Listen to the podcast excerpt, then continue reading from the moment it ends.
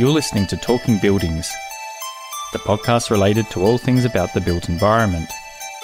Here is your host, Paul Angus. Welcome to Talking Buildings, and what a treat we have for you today. We don't have just one special guest, not even two, but you guessed it, we have three very enthusiastic guests joining us today. Many of our listeners will be hearing from each of you for the very first time, so let's picture the scene. You're at a networking event. You're working the room and you're about to meet each individual listener that's tuning into your voice right now for the very first time. So each of you has 30 seconds. Let's hear your elevator pitch. Over to you, Ryan. Hi everyone, I'm Ryan Hahn. I uh, work at NDY. Been with uh, NDY for the last eight years now. I'm a mechanical engineer, and my role at NDY is uh, education sector lead, um, which is an incredibly uh, honouring role because it is the best market sector to work in, and also the best engineering discipline to work uh, to be. So um, I'm bloody good at my job. I love my job. Um, and if this was actually an elevator pitch, I'd say, and I'd like to work with you on your job. Love it.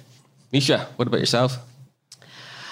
Hi, my name's Misha Stevens. I'm an acoustic engineer. I work at Stantec, formerly known as Wood and Grieve Engineers. I've been there for about five years now, and my background before that was actually in the entertainment industry, um, working as a sound engineer. So, um, yeah, a bit of hands-on experience and working to design spaces, rooms now. I do a bit of environmental work, but mostly I work in commercial, uh, hospital, and education sectors as well. Fantastic. And last but not least, Pratik. Hey everyone, I'm Pratik Alkesh. Uh, I'm a mechanical engineer and deputy project manager with AECOM in Sydney. I work mainly on data center projects and uh, some commercial buildings as well. And um, the teams I work with are spread across Australia, India, and uh, Singapore, and the greater APAC region as well. So it's, uh, yeah, I really love my job as well, and I love uh, talking to new people. You're being extremely humble there, Pratik. Everyone should be aware that Pratik was recently awarded the prestigious CIBSE Australia and New Zealand Young Engineer of the Year award, which is a fantastic achievement. Well done, Pratik. And we look forward to testing your general knowledge in the CIBSE challenge later on. Alrighty, we're off to a good start, so let's um, get cracking. So we find ourselves in an unfamiliar, disrupted environment that has potentially changed the way we work forever.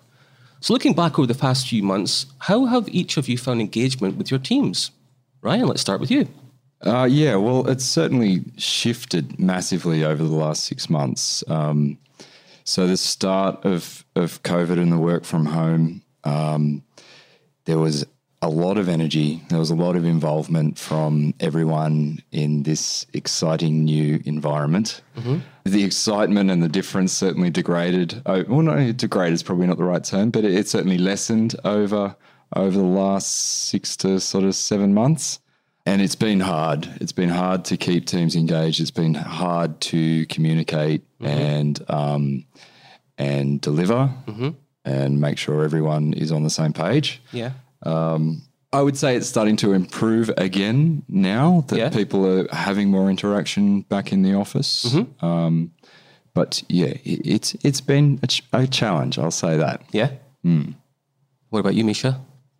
Yeah, so um, I would agree with Ryan in that there was a lot of that energy at the start, you know, checking in the stats and the news every day. And there was always a topic to talk about. We started off having team meetings every single day. Yeah. They're kind of once or twice a week now. Um, but we are doing things in the greater office, so connecting more with our other states as well, which I and globally.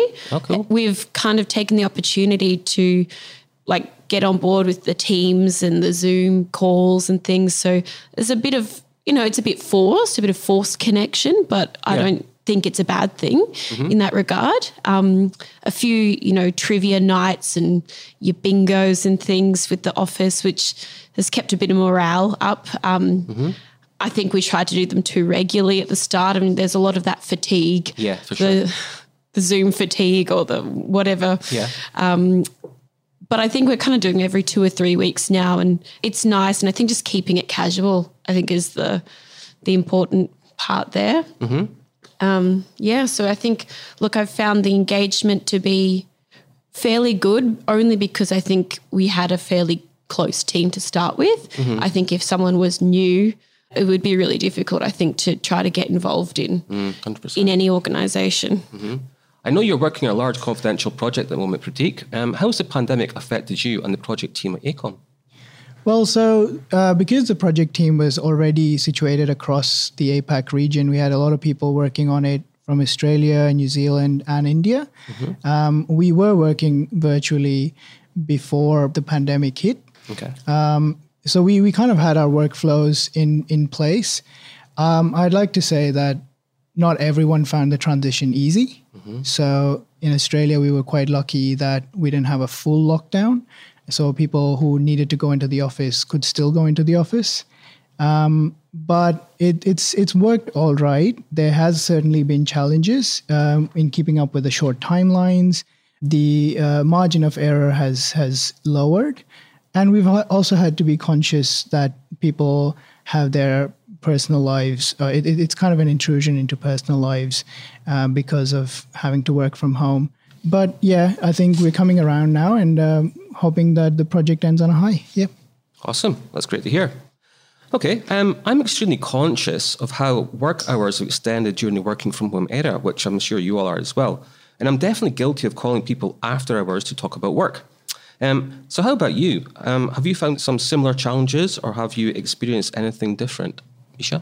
Yeah, absolutely. I think the interface between home and office is just disappeared now. So, you know, I, I was talking to um, my partner about this the other day.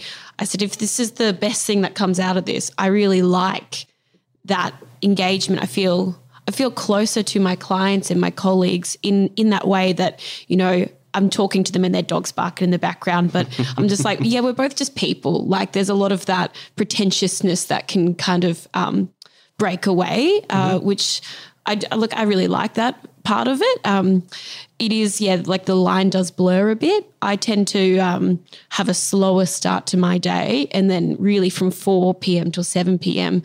is when I'm getting a lot of good work done. So I do, yeah, I am guilty of calling colleagues sometimes, but they're ones that I know are doing that same thing. Yeah. Um, I rarely would call a client at that time unless, again, I knew that they were doing that. So I think it it's given a lot of people respect of a flexible work life and what choosing your hours and having an understanding of what other people's hours are and just respecting that into whatever you're deciding to do for yourself that day as well. Awesome. Okay. Um, Ryan, can I ask you, how do you feel about the impact working from home is having on young engineers' career progression? Uh, I think it's it's it's humongous. Unfortunately, at the start of the pandemic and um, for NDY, we actually had to let go a lot of our uh, graduates purely because they required a significant amount of effort at that time, which we couldn't give to them for. I'll put it bluntly, for the least amount of output Yeah. huge effort, uh, low output. We did manage to keep some on, um, but it has been and it will continue to be a real difficulty in training. Not it's not only uh, the graduates anyway either. It's it's new staff across the board because they have to learn new systems um, that are particular to different organisations. Yeah. and without just being able to yell across the room that um, oh, hey, how do you do this? Like Yeah. to get access to that information is now is now difficult. a Um, challenge, isn't it? yeah. So for graduates, um, they are they are and organisations are going to have to put in significant additional effort Mm-hmm. to make sure that their development keeps up with what was in a pre-COVID work environment. Mm-hmm. It's certainly not so easy for anyone in these unpredictable times, but least so for our graduates and mentees, who will have to be far more conscious and adaptive to the repercussions of being isolated in terms of learning on the job and the challenges associated with mentoring when they're separated. It's really important for our young engineers to touch base, be proactive, and not sit back. I have to say, I wasn't expecting you to say that, Ryan, in terms of NDY having to release some of their graduates. That's pretty sad. I know that some consultancies have had to reduce their workforce through these difficult times, indeed. And I'm sure if anybody finds themselves in that situation at all, please be sure to reach out and make yourself known to your local CIBSE chapter, where we can look to assist young engineers or any engineers at any level, for that matter, with finding new placements within the industry. Pratik, as a young engineer yourself, what's your experience in the pandemic and how is it affecting young engineers' career progression? Yeah, I'd agree actually. Um, it's harder to mm-hmm. assimilate a multitude of views yeah. when everyone's working from home. Mm-hmm. So I personally found that, say, if I was talking to colleague A, or let's call him I don't know Michael, if I was talking to Michael about a certain challenge I was facing, yeah. and Damien was sitting next to him, um, Damien would have overheard that conversation or might have overheard the conversation and chimed in with another viewpoint or another, another data point. Yeah. Um, and in the same amount of time, I got two sets of views, two sets of solutions mm-hmm. and approaches to to the solution that I now would t- it, it, would take me double the time because I'd have to go to Michael first and then even think about going to Damien. But if I was happy with the first solution, or if I was made to believe that that was the only solution available, mm-hmm. um, I wouldn't bother going to another source. And I think that is something uh, that would take uh, more effort. I, I, don't think I have a solution for this to be replicated in a virtual way. I think it'll take a bit more effort and thought before we can do that. Yeah, I, I think you need those separate, different approaches as well because mm-hmm.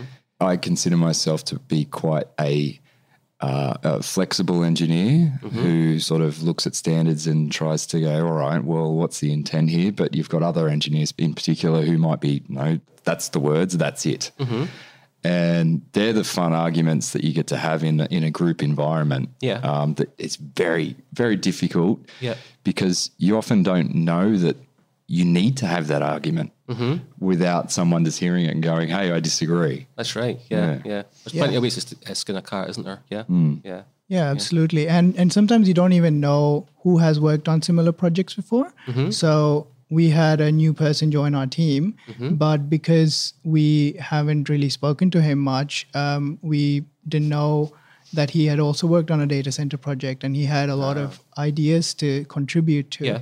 Um, and yeah, it just just happened that one day I was talking to him and he said, Hey, I'd worked on a project and mm-hmm. here's another approach. And I go, Wow, I would never have asked you that because uh-huh. I didn't know that. But had he been in the office, or had we all been in the office, yeah, he might have had that opportunity to chime in. Okay, cool. Universities teach engineering principles. However, consultancy firms teach those young graduates and engineers that you were just talking about how to actually practice engineering. So, how important do you consider it is for young engineers to find that right balance between working from home and spending time in the office with either a senior colleague or a mentor? And what advice would you give? Isha? So, the balance between working from home and working in the office, I think, is really important. Particularly, I've found with my own graduates in the team that when they want them to try something new or do a new concept to them, mm-hmm. I will make sure either I am in the office with them, that we're together, or that a senior engineer, someone who's going to show them that concept for the first time, I think it's important to be together. I think it's just a little bit too complex to teach those kind of things over Zoom or Teams or whatever it is you're using. Yeah. Um, I am a big fan of Teams and I do see a lot of benefit in that and screen sharing. Mm-hmm. Um, but yeah, I think when when it's something new and you know it's a difficult concept, I think yeah, having some time to come into the office and be together with the person you're learning from. And like Pratik um, mentioned earlier, that might be more than one person having, you yeah. know, a couple of people. So I think, yeah, finding a balance between days in the office is definitely something moving forward. I think we really all need to be aware of. Mm-hmm. Um, and as senior engineers or management in any firm, I think having a presence on those days is also equally important. Yeah, for sure. So are you actually talking to your mentor or, or if you're talking to your colleagues or whoever to try and sort of synchronize when you're going to the office? Is that?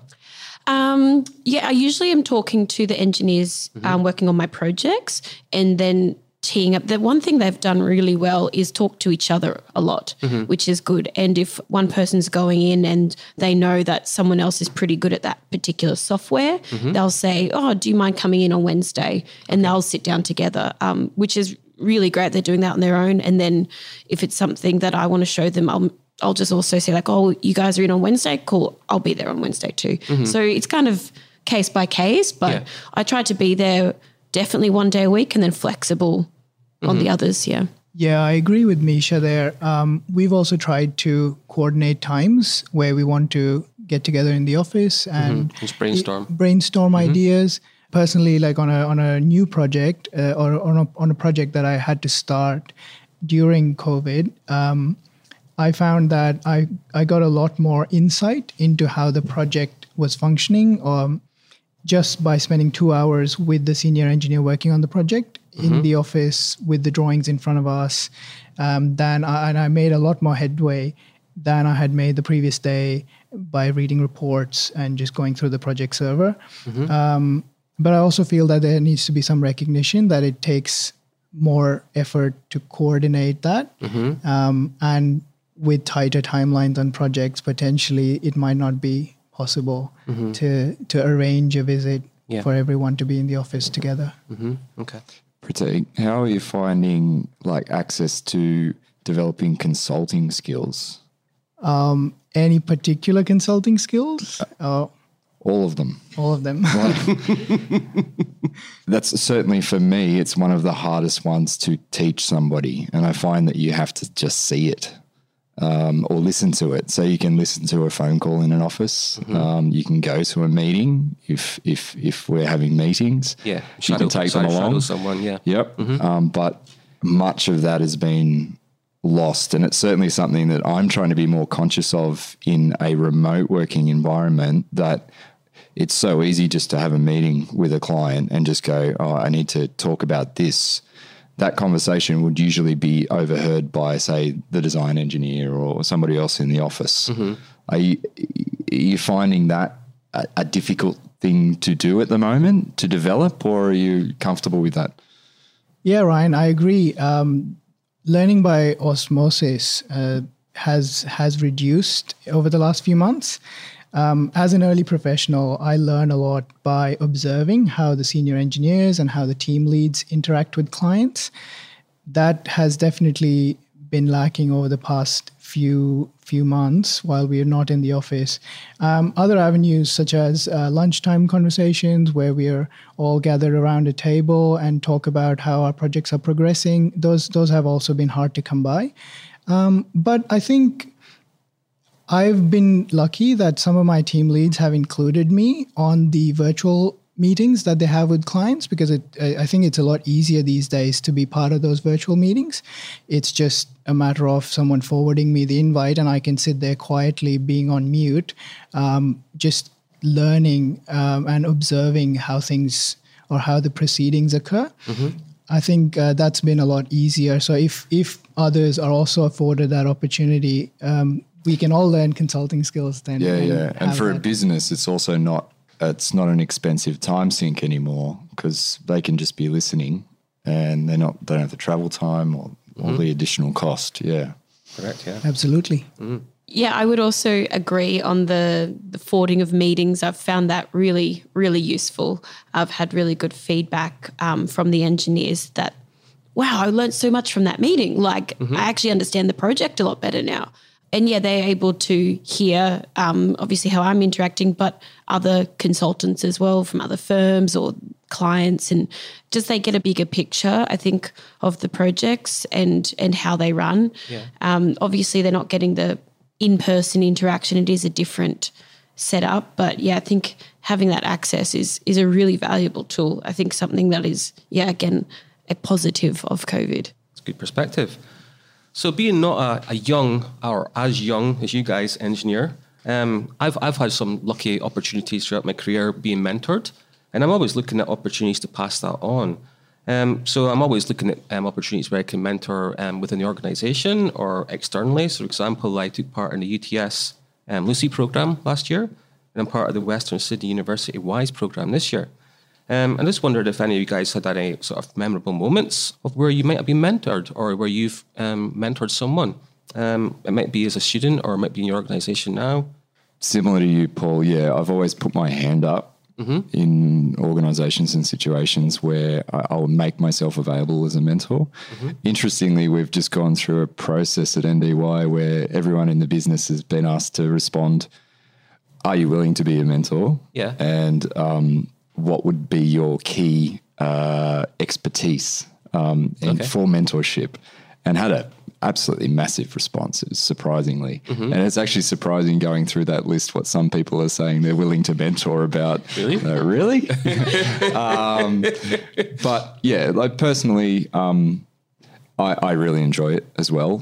And the benefit that the mentees uh, get out of it is is very clear. Yeah.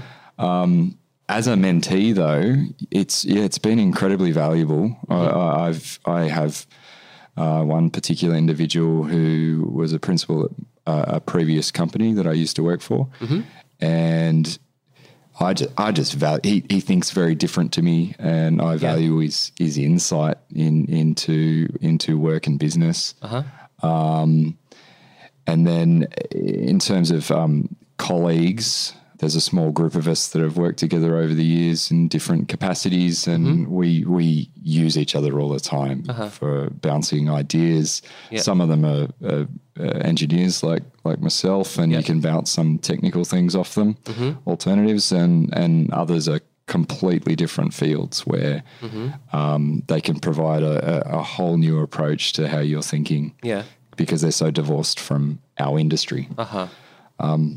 So it, yeah, it, it will be massively valuable, um, more so than it's ever been before. I think, Yeah. uh, in this environment. Yeah.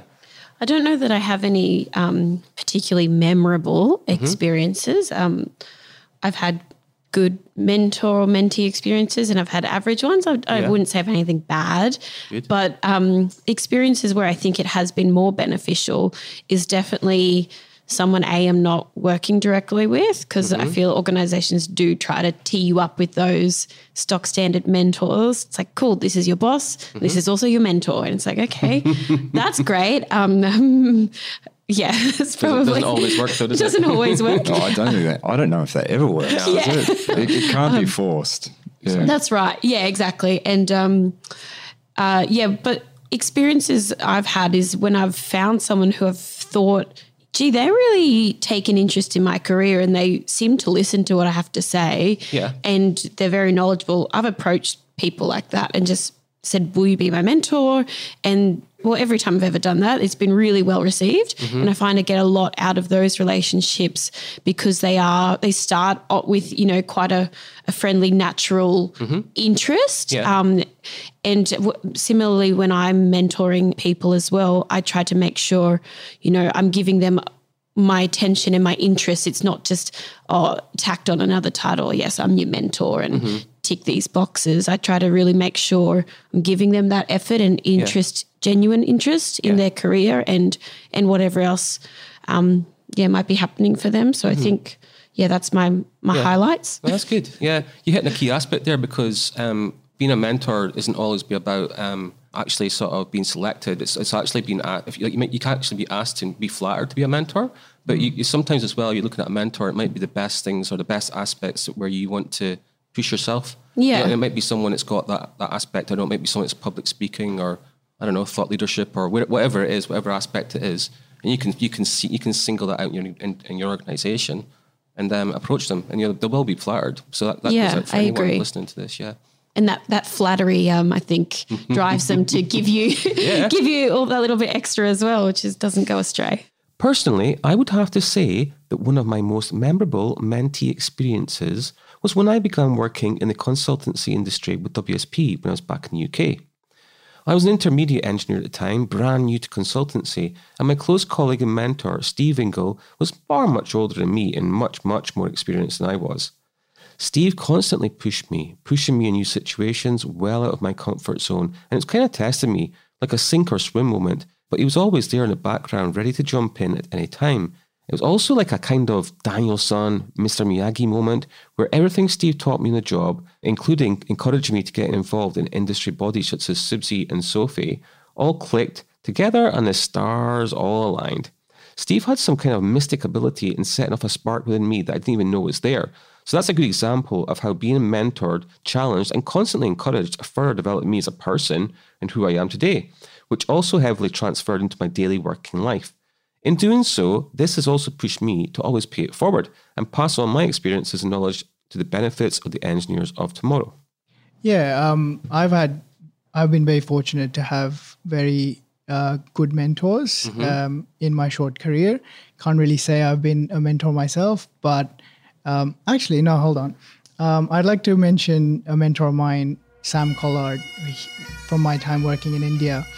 He was also a Scotsman, like you, Paul Right? and um, he was my first mentor out of uni and he gave me an incredible insight into how um, consulting as a business works but we always joked that we were mentors to each other because i helped him upskill himself uh, on excel spreadsheets and figuring out how cisco webex works and things like that or even just his phone he got a new iphone he's like i don't know how to work this so Yeah. i mentored him with technology Yeah. kind of a reverse mentorship and of course deciphering uh, you know indian cuisine and mannerisms and language. Um, so yeah uh, i think young mentorship is also an avenue that that can be explored where people get paired and um, young people mentor um, senior engineers in tasks that they might not have had the chance to um, be involved in. Okay, that's really good.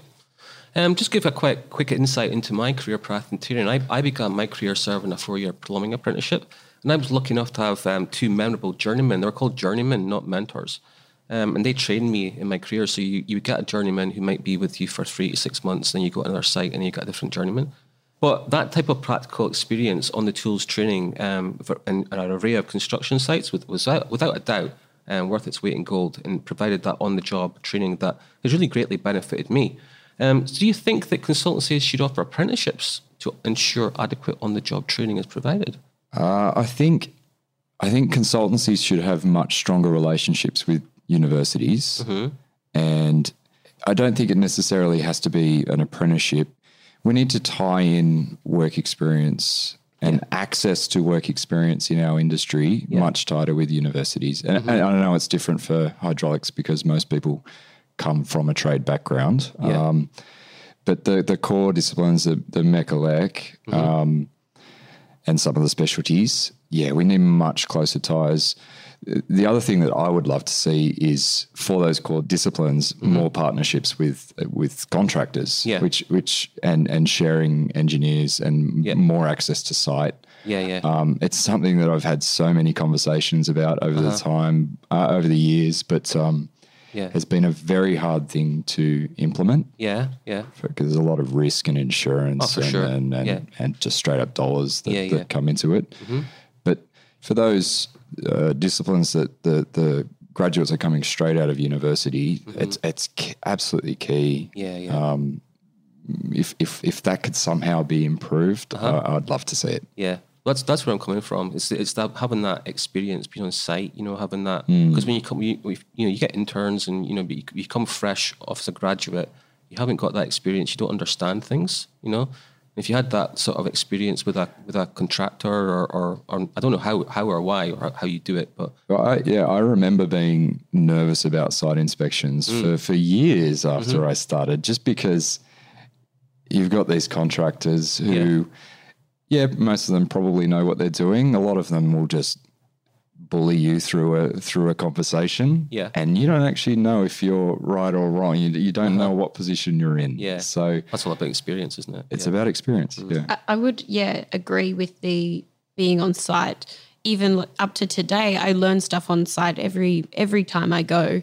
Um, And you know, as an early on in my career, I remember seeing, you know, little diagrams of things and how they're built and having it explained to me. And I'm like, cool, it makes sense, but I, I don't really get it. Yeah. And then it's not till you're on site and you see all the steel and whatever it is, it all clicks into place and it it. makes sense. All the Um, stars align, don't they? that's right. Yeah.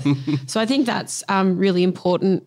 We do have um, we've had a few interns come and work for however long it is. Go back to uni.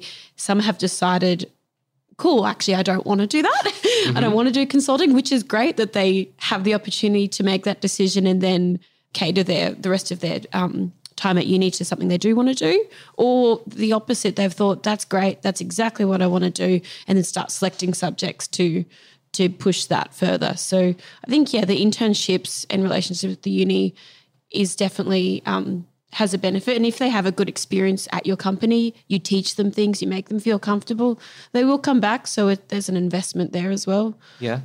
Do you think our young engineers who are not physically present in the office limits their chances of promotions, progression, experience, or even more at risk of being made redundant? And you kind of touched upon that earlier, Ryan. Maybe you should uh, jump in there. I'll start. Oh, yes, um, I do. um, it it requires a lot of conscious effort Yeah. from the young engineers to make sure it doesn't happen. Because in that environment, no one's going to come looking for you unless something is wrong. Yeah. So, as a young engineer, you will, you will need to be really conscious of this. I don't have any hard and fast solutions, Yeah. but yeah, absolutely, you need to be conscious that it will be harder to progress technically. It, it will be harder to progress as a consultant through from what we spoke about before Yeah. and you will need to seek that experience and ask for it Mm-hmm. Yeah. because it won't be in the front of everyone's mind to go, Mm-hmm. oh, hey, I, oh, I, in an ideal world it would, but in reality it won't. Um, you, you'll have to say, hey, can I come to that meeting? Hey, can I Yeah. talk to you about this? Can we have a group conversation about this? Yeah. in the catch up tomorrow morning, Yeah. Can- like whatever it might be. But sure. um, yeah, they will need to be really conscious Yeah. about it. Well, as I was about to say, don't. Um, I think the best advice is not to sit in silence, isn't it? And put Yeah. your hand up and say you want, you need this, or you need that advice here, or you need that, that little Yeah. bit of effort from someone to help you. support you. Absolutely. I think um, I know when we first kind of went into the remote um, working from home, that was all our engineers. I think they were very paranoid that they'd lose their jobs. Yeah. Luckily, we didn't lose anyone from our team, but that paranoia was kind of nice in a way that they were constantly telling us what they were doing, asking for more work, like I've got a bit of downtime. And that actually was a good way to start in that it created that environment where they Yeah. were really reporting back to us on their workloads. And you know when someone's free you can um, help another person out who might be snowed under. Mm-hmm. And we've we have seen people with different workloads as in from communication not that we've been able to see it which is why it's gone unnoticed. Mm-hmm. And we really do try to it's a bit more administration but try to track all the project work coming up mm-hmm. and track hours and things like this of what we predict someone's workload will be like and then ask them and get the feedback to make sure that you know everyone's got plenty of work on because if they don't then Yeah. we have a problem if they got too much work on well we need to hire up and we need to know that information as well Yeah. so i think um yeah having a culture of putting your hand up and, and just saying what it is you're doing or what it is you're not doing Yeah. and s- even if you're saying, you know, I've got up to this point, but I'm stuck now and I need help, rather than just sitting there waiting till the, you know, the team leader uh, circles back and checks in on you, I think that's that's certainly one way to try to maintain employment. Yeah, yeah, for sure. I think as well, communication's key as well, isn't it? Because you need to know what other people are doing.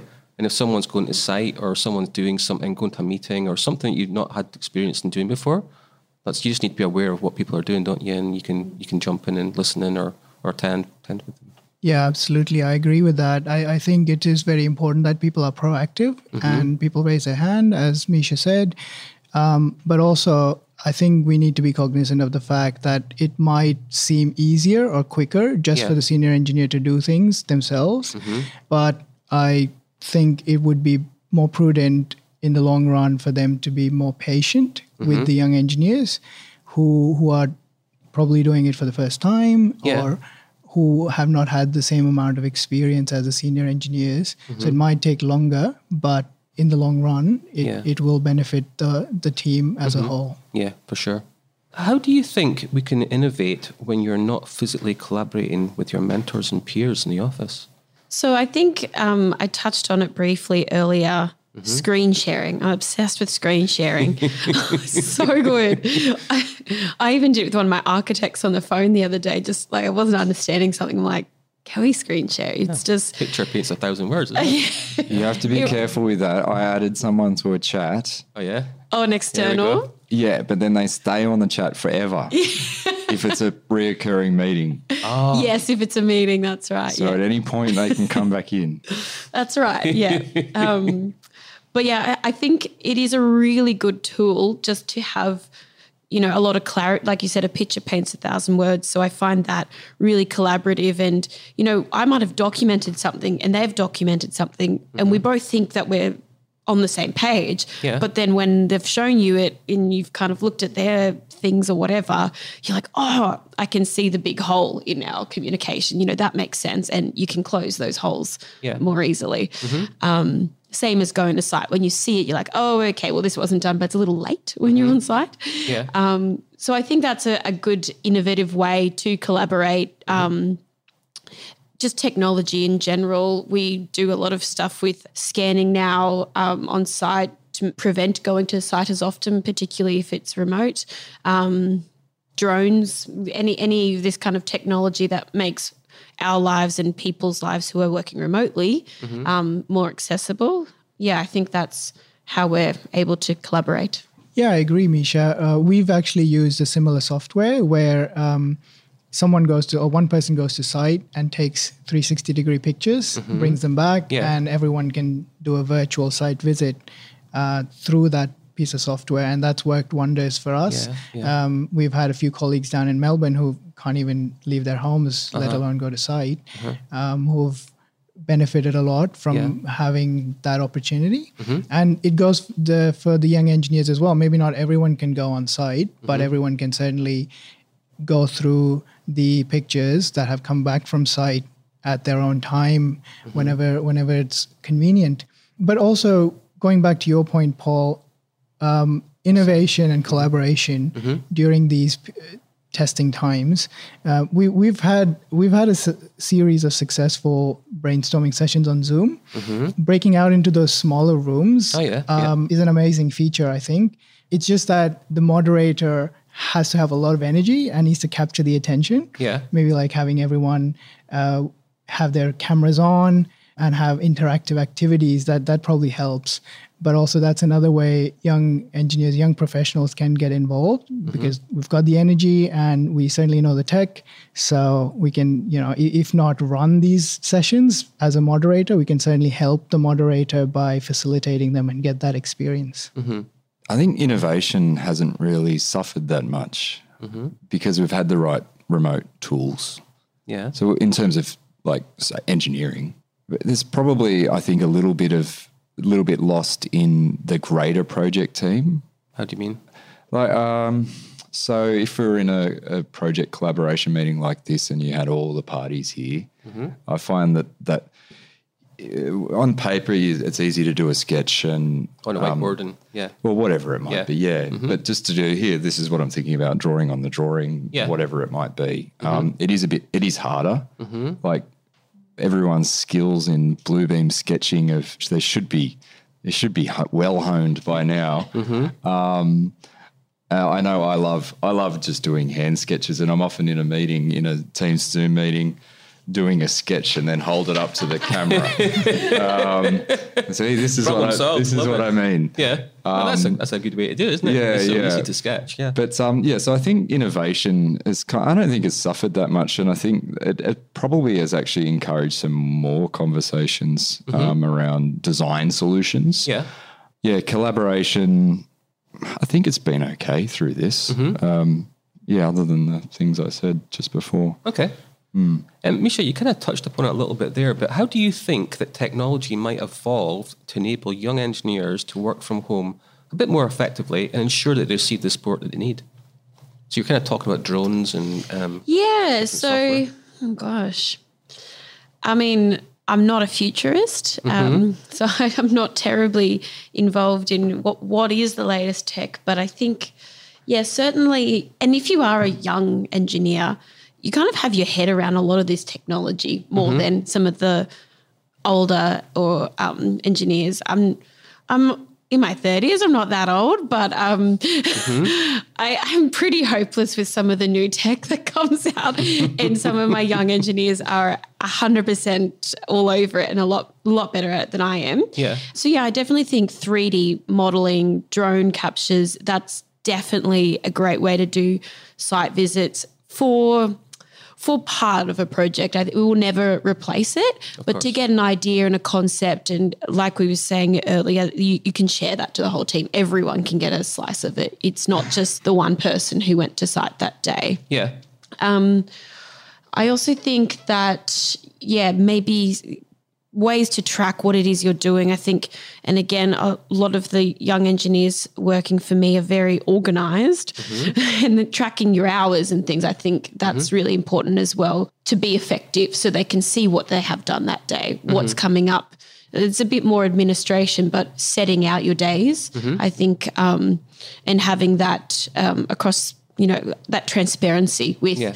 your team i think that's a way to work effectively as well I'm I'm happy to be your reverse mentor, Misha. If you if you if you want any teach me how to tiktok yeah, yeah, maybe not TikTok, but I completely agree with you. Um, i it's it's not, and, and and with Ryan, it's not as seamless as just rocking up to a meeting room and working out working away on a solution on the whiteboard. Yeah. Um, screen sharing is, I guess, the new whiteboard.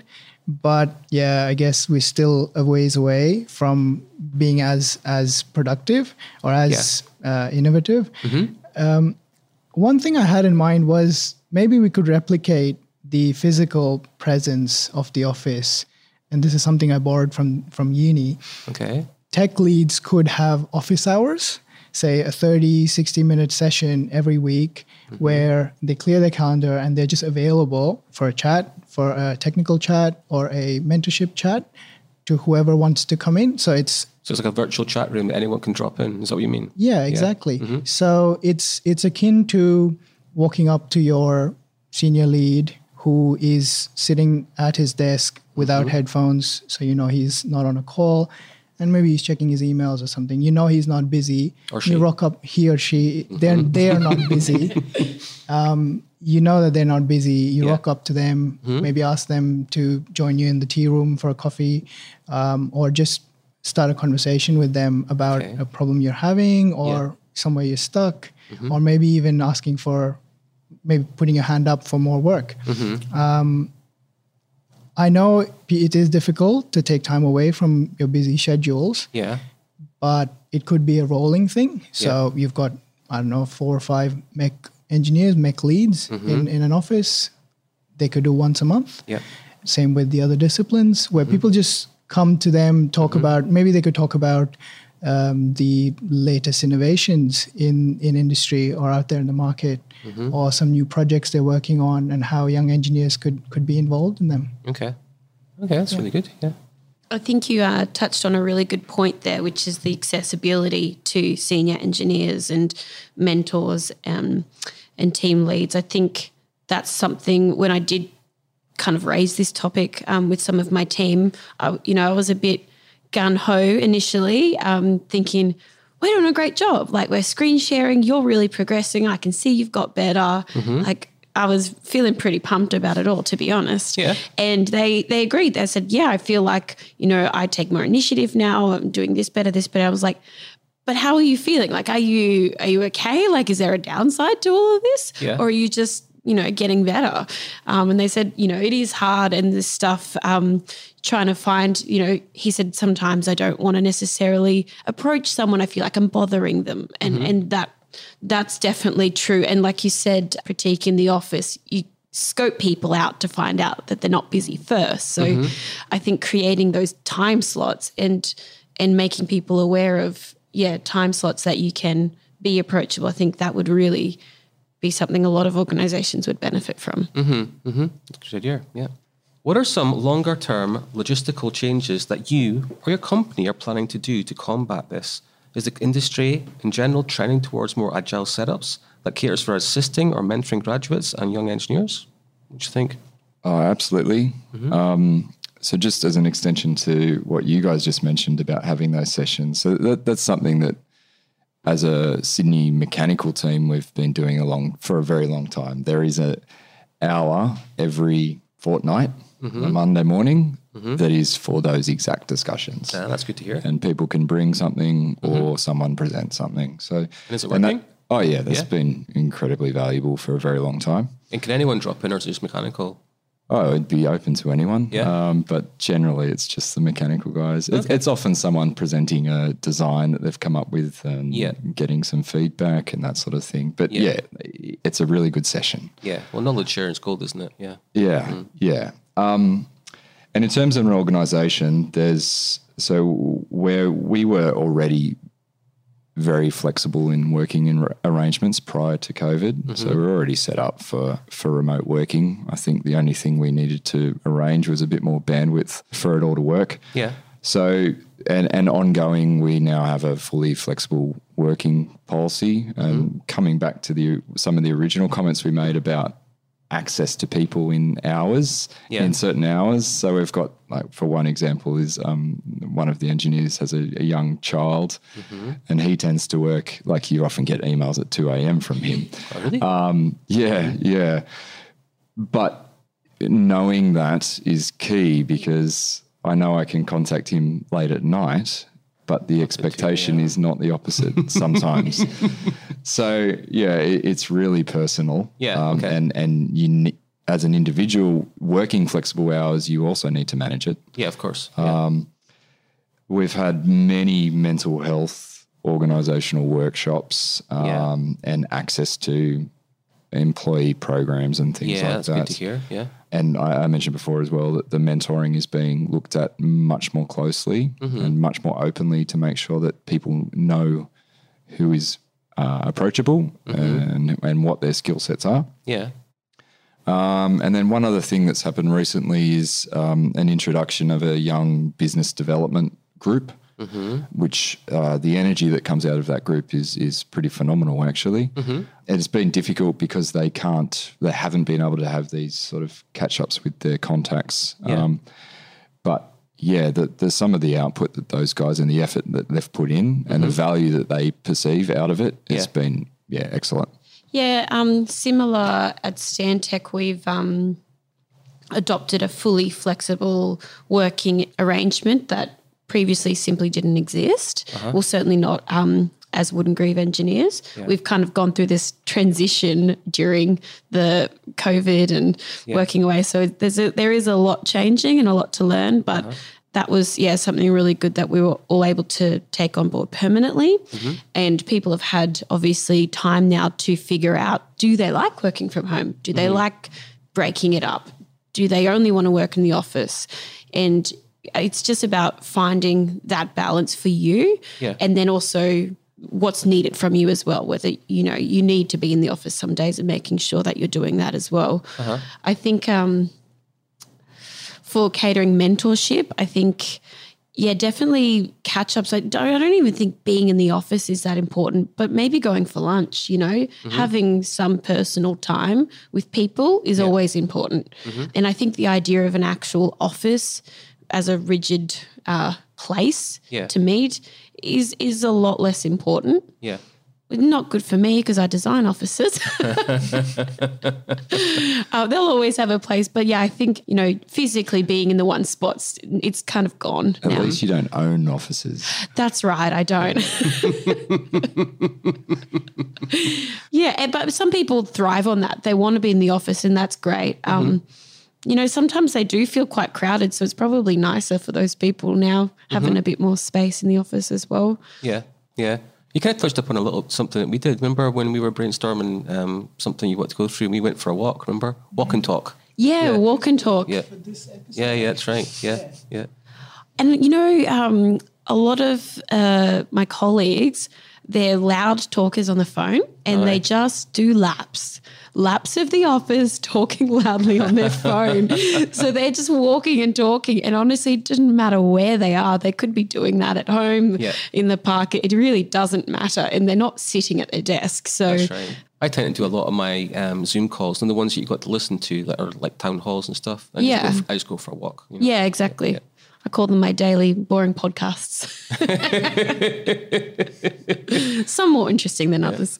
Just before we go on to the CIBSE challenge, um, has anyone got any remarks that they want to sort of closing remarks that they want to pop in, or anything you missed off that you might have wanted to chip in there? Yeah, so I, I just said a few notes here about about what young engineers could could do Oh, yeah. uh, to Okay. improve, uh, not not improve, uh, just work better in in this environment and be noticed. So something that's key in my experience is you need to be organized Right. and you need to take notes, Yeah. like detailed notes to know what's expected of you. So you, if you don't understand it, you need to ask. Yeah. You need to say, I, I, I, because otherwise you could sit there for a day Totally. and achieve nothing. Yeah. And, um, And don't be afraid to ask, yeah, yeah, you don't have to be afraid to ask. Everyone kind of expects it now. of course. So, um, Sorry to interrupt there. I think equally the um, important to reverse brief as well. So saying, "Oh, I don't understand," actually saying, "This is what I do understand," because I think particularly not being present that Mm. can really get lost. You know, they think they understand, they'll go off. Yeah. So I think confirming what it is that they have understood is Yeah. really critical at this time. Yeah. I think isn't that I, I remember someone telling me something along the lines of something when someone was in the army, they used to tell someone on order and they used to have to repeat it back to them. So it's kind of a similar sort of, sort of thing, isn't it? Yeah. So to make sure they understand what they're doing. Yeah. So then you've got to follow through. Mm-hmm. So make sure you do it.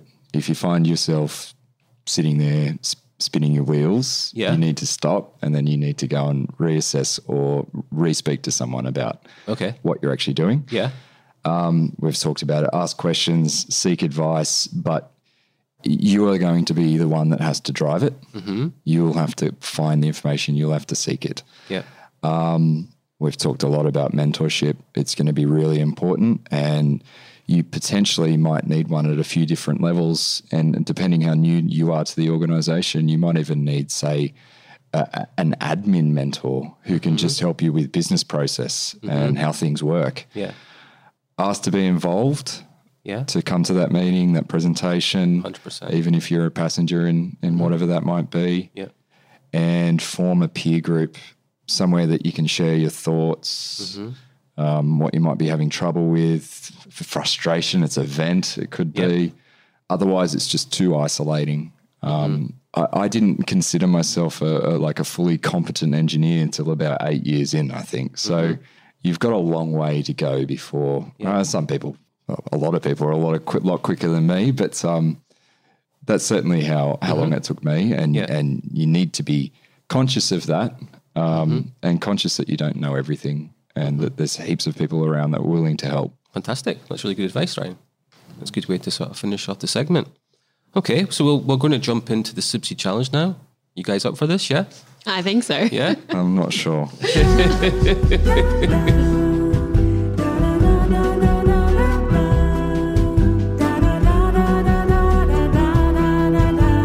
Okay, welcome to the CIBSE Challenge. Thank you all for being a game for a laugh. And before we begin, let's check that those buzzers are working, everyone. So, Misha, can you please test your buzzer? Fantastic. Ryan, same for you. Can you please make sure your buzzer is working? And finally, Pratik, let's ensure that your buzzer is working. Let's hear it. So, you might ask yourself, what do points make? Well, they make prizes, of course, and the winner will be walking away with this limited edition CIBSE ANZ notepad. Yes. You got it all prepared for. Okay, fingers on the buzzers. We surveyed 100 CIBSE engineers. Name something you'd worry about if you lived on an iceberg. Polar bears. Drowning. And our survey said so the top answer was melting. melting. If you're on the iceberg, it's melting. If you melt, you drown. Correct. that would have been 54 points, but you only got four. Once again, we surveyed 100 CIBSE engineers. You ready? Fingers on the buzzers. Name an Olympic sport you'd watch more often if it were played in the nude. Uh, Women's wrestling. That's got seven points. Uh, volleyball. Beach Oh, we've just hit the top answer of 21. Misha, you're in the lead. You've got 25 points. Ryan's on seven and Pratik, I was going to say basketball. Zero? Oh. zero. Fingers on the buzzers. We surveyed 100 CIBSE engineers. Name something appealing about working from home. Uh, not getting dressed. Or like wearing activewear or, or jammies, whatever you got going. Oh my gosh, you just got a top answer. Yes. 28 points. Boom. What have you got, Pratik? Sing along to tunes while working? Uh. Nobody does that but me. All right. One point? No? No points, mate. Day day showers. And our survey said, go to the bathroom anytime. Two hmm. people said that. I'll, Yeah. I'll take it. We'll take that, yeah. All right, storming into the lead. Fingers on the buzzers. We surveyed 100 CIBSE engineers. Name something you might do at work to convince your boss you're far too sick to be there. Complain. Moan and complain. No. Put on a husky voice. Oh, look at you. I mean, like a fake sort of um, like Yeah, co- I got, I've got the cough at the moment. Yeah, Uh, okay.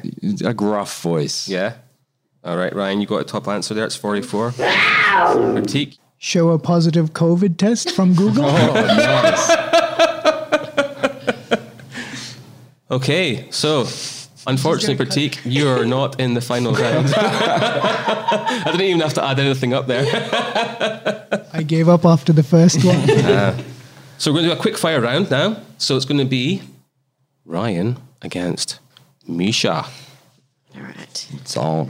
Fingers on the buzzer. And what we're going to do is one person's going to go out the room, Oh, yeah, and then the other person is going to answer five questions in 30 seconds, and the other person's going to come back in and do the same, and then the top scorer wins. Yeah. Okay. Oh, Ryan's out. Let's play this game.